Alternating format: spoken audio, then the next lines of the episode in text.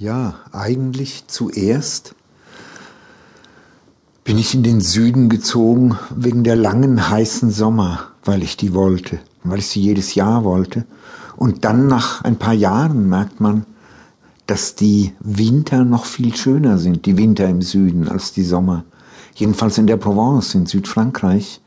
Dort ist es dann im Winter nicht so nass, nicht so regnerisch wie in Italien. Es regnet im Herbst und im Frühjahr und manche Jahre bleiben diese Frühjahrs- und Herbstregen auch aus. Und im Winter ist es oft lange trocken. Wenn man Glück hat, ist Mistral, das ist für mich ein heiliges Wetter eigentlich, so das hellste Licht, das man sich überhaupt denken kann. Solange der Mistral weht, gibt es keine einzige Wolke und die Luft ist so klar, dass die Farben leuchten eigentlich dass sie deutlicher werden, als man sie üblicherweise gewöhnt ist. Und das ist eine so, eine Luft, die man so tief einatmen kann, die also innerhalb von ein paar Stunden von den Rhone-Gletschern in den Süden kommt. Und solange der Mistral weht, scheint die Sonne. Die meisten Leute mögen den Mistral nicht, weil sie sagen, sie bekommen Kopfschmerzen davon. Für mich ist es so, dass er mich eher überwach macht, also eine Art Droge. Und dass ich herumgehe und nicht aufhören kann, eben nicht aufhören zu leben. Man möchte ewig leben, solange der Mistral weht. Schön ist zum Beispiel, wenn ich im Herbst in Deutschland Lesungen hatte und dann im Spätherbst, man muss ein bisschen Geld verdient haben, damit es den Winter überreicht, also Geld mit Lesungen verdient haben oder mit Rundfunkaufnahmen oder vielleicht einen Preis bekommen haben, was natürlich das Praktischste immer ist in diesem Beruf. Und dann im Herbst zurückzufahren in den Süden, also eigentlich heimzufahren für mich und zu wissen, dass ich jetzt lange bis weit in den nächsten Frühling hinein dort bleiben kann und arbeiten und nur aus dem Haus gehen muss zu meinem eigenen Vergnügen oder um einzukaufen, aber dass ich nirgends, nirgends hin muss und die Zeit eigentlich ungeteilt habe, dann bis März, gewöhnlich ist März der Monat, wo ich dann wieder nach Deutschland fahren muss.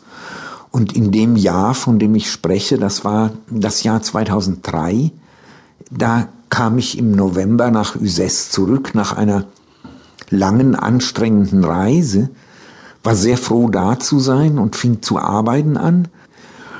Das ist immer so, man muss erst mal zu arbeiten anfangen, möglichst am ersten Tag eigentlich, um einen Rhythmus zu finden. Sonst kann einem passieren, dass man sechs Wochen lang den Koffer auspackt und kein Ende findet dabei oder kein Ende findet, in der Wohnung aufzuräumen. Also eigentlich muss man ankommen, möglichst im Mantel noch den ersten Satz, den man ja ohnehin mitbringt, eigentlich schreiben. Und ich habe geschrieben und versucht, möglichst viel zu schreiben, wurde dann im November wahrscheinlich noch als Folge dieser anstrengenden Reise krank, eine Art Grippe. Ich weiß nur, dass ich morgens, wenn ich aufstand, so erschöpft war, dass ich gerade ein oder zwei Tassen heißen Milchkaffee trinken konnte und wieder ins Bett gehen musste. Und dass ich wohl auch Fieber hatte, weil ich den Eindruck hatte, mein Gesichtsfeld ist nicht nur eingeschränkt, sondern zwischen mir und der Wand ist die Luft nicht einfach durchsichtig, sondern man spürt, wie es oft glaube ich, ist, wenn man Fieber hat.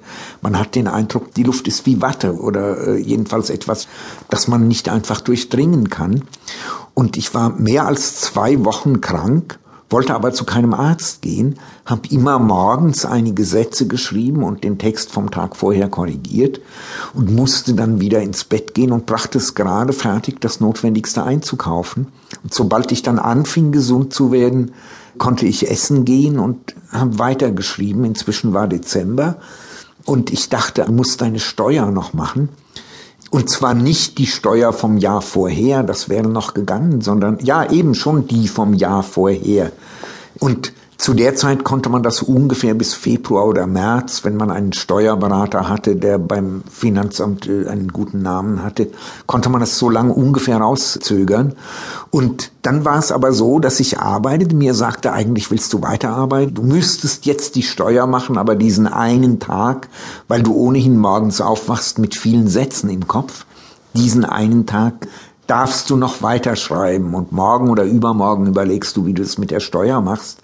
Und habe das auf die Art immer noch einen Tag und noch einen Tag und dann noch eine Woche aufgeschoben. Dann war es kurz vor Weihnachten und ich dachte, gut, jetzt vor Weihnachten mag ich auch nicht mit der Steuer anfangen, habe auch Weihnachten gearbeitet.